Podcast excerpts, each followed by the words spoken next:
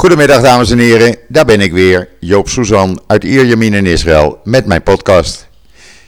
Uh, ja, een beetje ongebruikelijk, want ik had gezegd uh, maandag ik zou geen podcast maken vanwege Yom Ha'atzmaut. Uh, maar ik kreeg zoveel berichtjes van Joop, alsjeblieft, doe het nou en dit en dat en zus en zo, dat ik dacht van nou weet je wat, een korte podcast.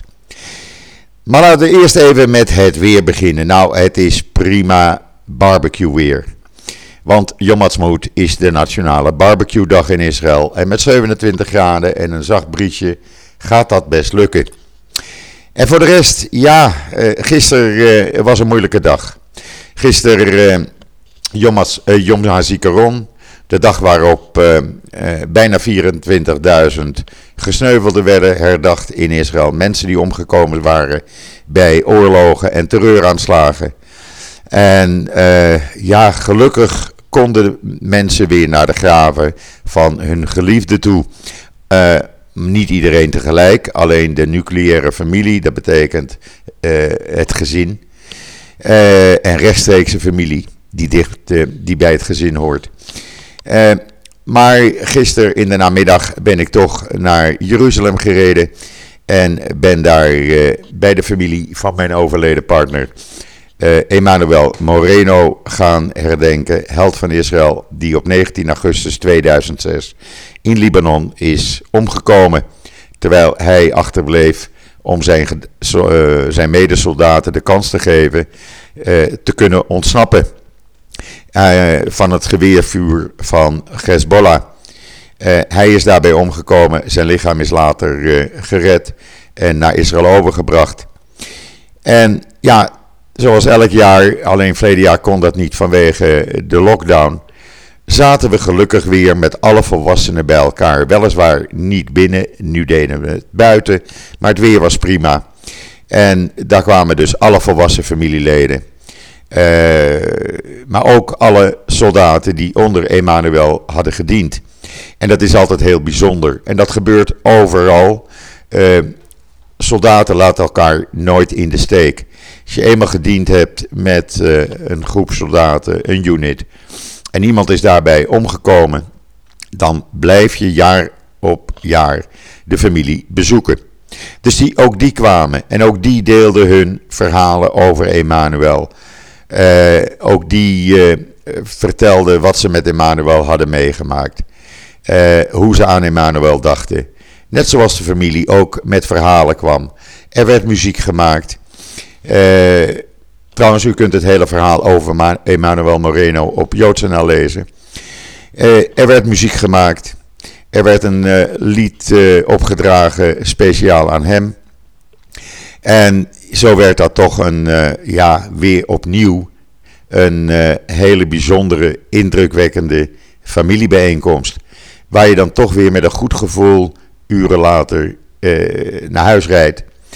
Uh, door de heuvels rond Jeruzalem. En uh, denkt van ja, zo had het verleden jaar eigenlijk ook moeten zijn. En dat was mooi.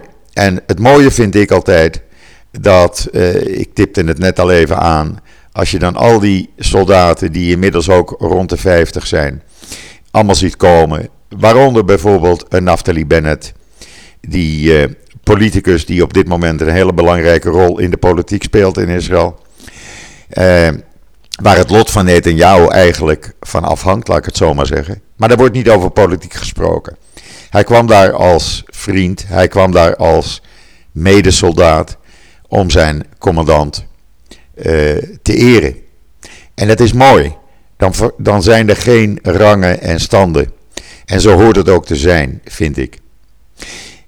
En dan uh, gisteravond om 8 uur, dat wordt dan altijd uh, op alle drie tv-netten nationaal uitgezonden, werd de vlag uh, van half stok vol stok gehangen, volle mast gehangen. En ging de treurdag over in een feestdag. daar speelt de hele de IDF een, natuurlijk een belangrijke rol in. U kunt de filmpjes op mijn Twitter-account zien. er zijn vlaggenparades. Er, zijn, er worden fakkels aangestoken. Uh, en één fakkel werd aangestoken. En dat is ook weer zoiets wat je niet in Nederland leest, maar wel in Israël waar het gebeurt. Een, uh, een droesverpleegster en een moslimverpleger staken gezamenlijk een fakkel aan en wensten Israël nog heel veel jaren toe. Kijk, al die verhalen die in Nederland de ronde doen van apartheidstaat en discriminatie, hou daarmee op. Wij weten hoe het echte leven hier is. En uh, jullie verzinnen in Nederland allemaal van die prachtige leugens die iedereen nog gelooft. U zult het ook nooit in de krant zien hoe emotioneel ook de, de, de moslims en druzen en beduïnen uh, zijn op zo'n dag, op zo'n avond. Ook die hebben uh, familieleden en vrienden verloren tijdens aanslagen, tijdens oorlogen. Want er is een Bedouine-unit in de IDF. De grenspolitie, eh, bijvoorbeeld in Jeruzalem, bestaat voor het grootste deel uit moslims en Arabische christenen. Eh, alleen, ja, u leest dat allemaal niet. Wij weten dat. En ik geef het u even door.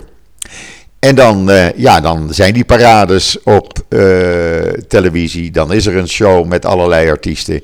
Dan worden allerlei mensen geëerd. Er werd een eerbetoon aan Pfizer gedaan, ook dat. U kunt het filmpje zien op mijn Twitter-account.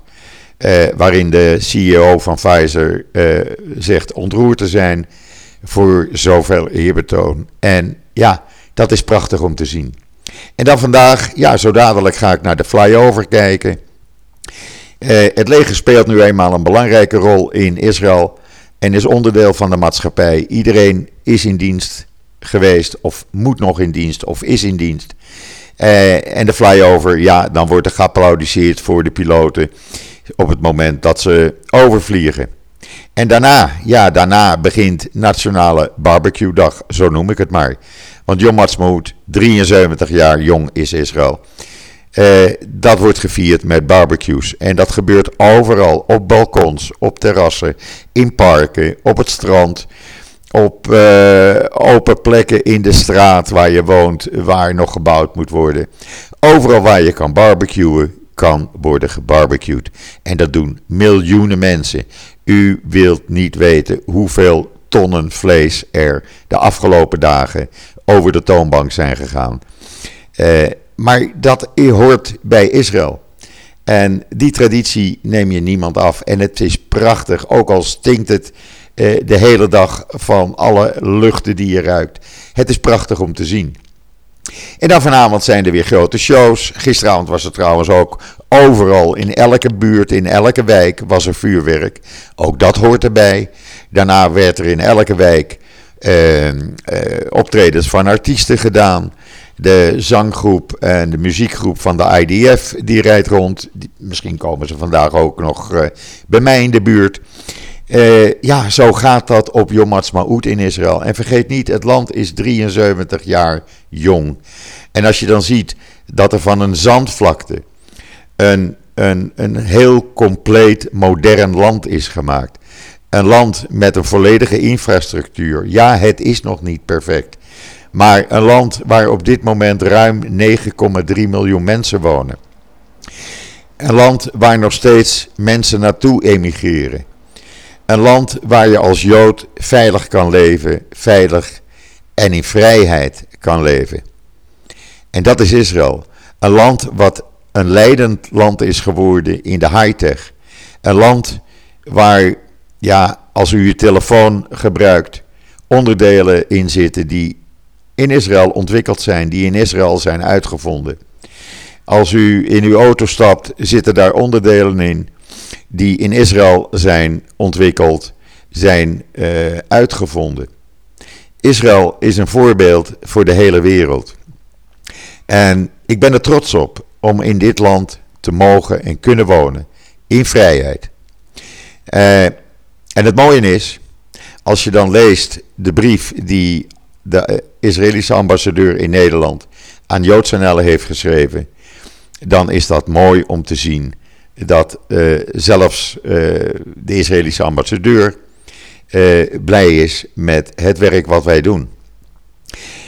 En ja, het is niet een land waar alles perfect is. Nee, dat ga ik ook niet zeggen.